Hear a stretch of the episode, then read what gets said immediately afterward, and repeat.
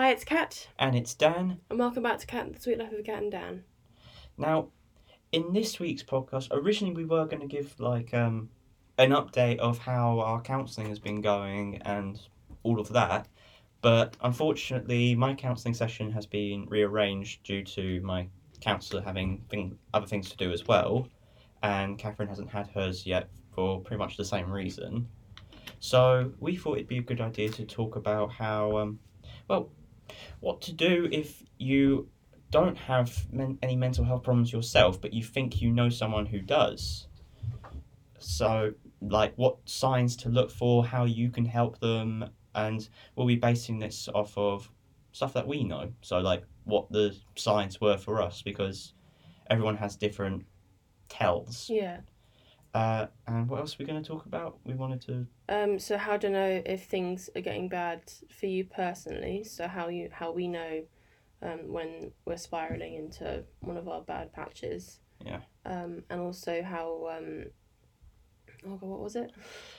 Oh, and uh, how to bring yourself out of them again? Yes, that was it. Yeah. Okay. Well, so we'll we'll get started on that. So let's start off with uh, what to do if you think you know someone who's going through all of this.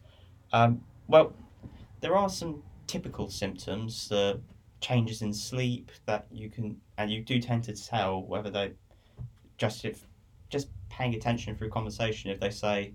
Oh, I didn't sleep much last night. Like I didn't sleep at all. Or And also from their like body language and like facial expressions, because when you have little to no sleep, so your sort of your eyes get a bit droopy, you get puffy around the eyes, Yeah. um, you get very like laggy and you know sort of Yeah. like groggy. And- Um, But then, on the complete other hand, some people it isn't a problem of not getting enough sleep, but getting too much sleep. mm, Some people literally can't get out of bed.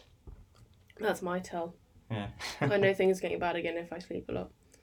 yeah, Um, I can't really. Um, I alternate between the two. It's yeah, fun. actually, to be honest, that's, that's I have very me. broken sleep when Yeah. when I'm going through stuff.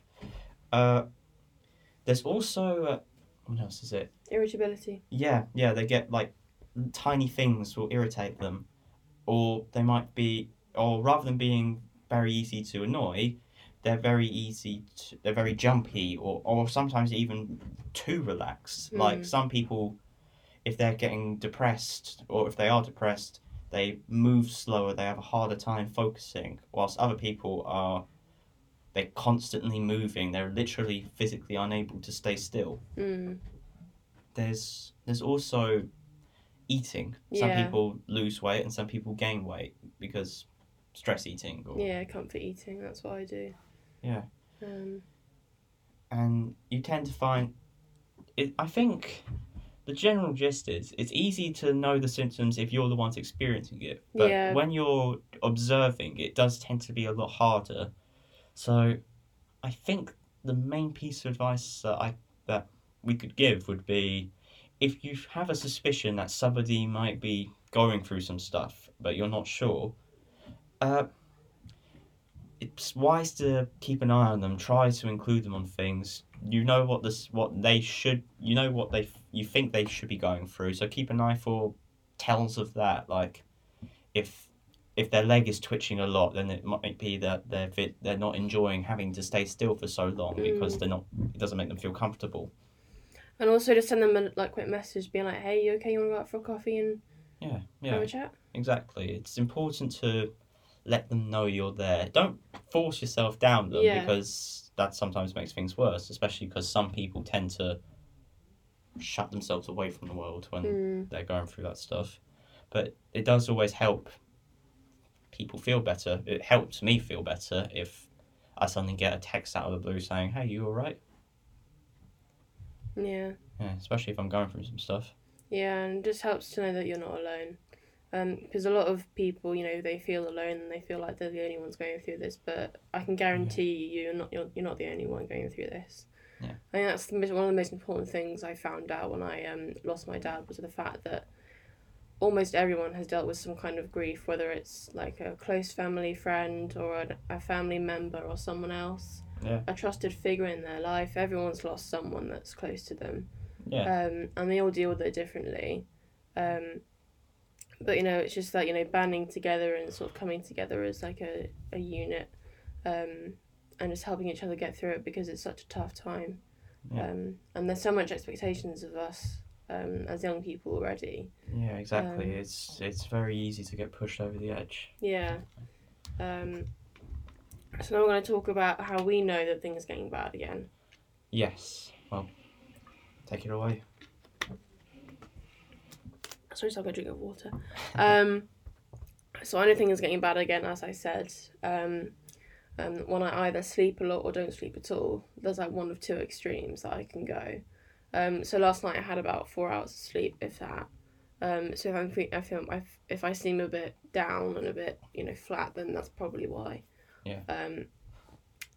Um, but another tell is that I start eating quite a lot, like eating like lots of bad stuff. Um, because you know I just need some sort of escape, and I also do it out of boredom as well. Yeah, yeah. I, I used to have that. I, the only reason I, I stopped was like literally forcing myself to get replacing that habit with a different habit. Mm, Like I used to eat a lot out of I'm bored now. I'm going to eat. Or Yeah. what do I do with myself? I know. Put on the pounds. yeah. But I replaced that urge with every time I feel that same urge where I'm like, I'm bored now, I want to eat, I replace it with, I'm bored now, I want to eat, but I'm going to drink water instead. That's a good idea. Yeah. Because, you know, Or like do some jumping jacks or like push ups or something. no, no, no, no, no I'm not doing exercise. No. Uh, yeah, I, I do get that one, especially with the sleep thing. My Mm. one is, uh, I, I, I've al- whether I'm going through it or not, I always take ages to go to to actually fall asleep. yeah. and it's always fairly difficult to wake up in the morning. Although I've been doing pretty good with that recently, Mm. but I know I'm going bad again, especially if my sleep is really broken. Yeah. Like taking ages to go to sleep, then maybe sleeping a couple of hours, boom, body decides to wake me up for no apparent reason. yeah. Goes back to sleep, another hour, boom, wake up again, etc., etc. Those are the worst nights when you just can't sleep. It's Yeah. horrible. Oh yeah, no, never fun. Um. Uh, another tell from, I think a tell for me is uh, the inability to s- slow down, stay relaxed. Actually, Mm. it doesn't feel right to sit still for too long, and uh, usually that's easy enough to tell because I fidget if I'm if I'm stuck for too long. My leg will start twitching as it is now. Uh, I'll start if there's something I don't even realize I'm doing it half the time. If there's something loose like a hoodie thing, like a little toggle on your hoodie or a zip or something, I'll end up playing with it and not realizing I'm doing it. Yeah. It's um, you know, just nervous energy. Yeah. Think another tell for me is irritability. Uh, as we said, um, I get pretty moody as it is because I'm a girl. Um, um, but I also get really quite moody when I'm getting bad again and I'm in a bit of a rut. Um, so if I snap at you or if I like you know sort of you know seem a bit standoffish, it's probably because I'm tired and I'm in a bit of a rut again. So just give me some time. Yeah. Um, give me some space as well. That's fine. I, I have to. I get very irritable as well, but that might just be me. Uh, um, but yeah. Um, I think it's sometimes the uh, the biggest tell is it's sometimes it's really subtle, like just like what I mentioned, just like what we mentioned already, such Mm. as that not much sleep, so maybe they might have some bags under their eyes, or Mm. they're moving slower than normal, or move or unable to stay still, or they look like they put on weight or they've lost weight.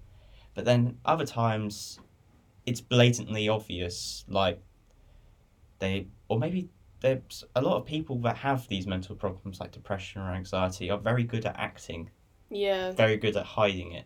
I think that's what most actors um, say that um, almost every actor has some sort of mental problem, but because they're so good at acting, they can just you know, shove it off and you know, Yeah. sort of not deal with it properly.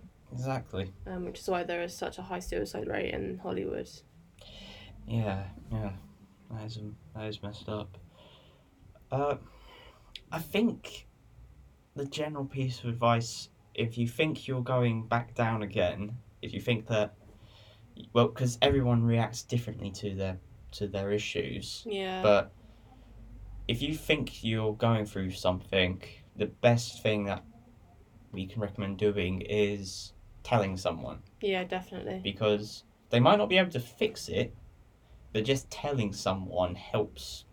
It it does help you Mm. because the natural instinct is to keep it to yourself because a lot of people that go through this honestly don't think it's worth talking about. Yeah, they don't want to be a burden and they don't want to, you know, sort of unload Yeah. their problems on someone else and make it someone else's problem. They just want to go through it alone, Yeah. ride it out and see if they can get to the other side, but often they can't do it alone. Yeah. And that's really important to know. But if you quickly tell someone that you trust, like a close family member, of trusted friends, any any people like that, it it um it makes it easier because you know they'll they'll look after the information and help look after you. Yeah. And uh, yeah, they will. Uh, it always makes you feel lighter. Um, so I think that wraps it up for this episode. Do you think? Yeah, yeah, I think we've covered everything. Now, uh, fingers crossed, next week we'll actually have both. By the time next week comes around, we'll both have gone to our counselling sessions. No, I won't. I'm I'm on. I'm staying here this weekend because I've got a shoot. I've got a photo shoot down in um, Ah. Slough, so Ah, fair enough, fair enough. so I won't be going home this weekend. So no therapy for me. Ah, why not go to the uni counsellors? Yeah, it's, Okay. Um. Well, I hope that hap- that it happens for you at some point. I think so do I. Uh, and yeah, we'll. But next week, I I will have gone to my next counselling session, so I can talk about that. And I think next week we'll basically we'll let you know what we what we come up with really. Yeah. Because it's it just seems to be one of those days today. Yeah, just one of those days, and everyone has them. Yeah. Uh, it's just a bad day, not a bad life. Yeah, that's it. So um, this is Dan, and this is Cat. and tune in next week. Bye.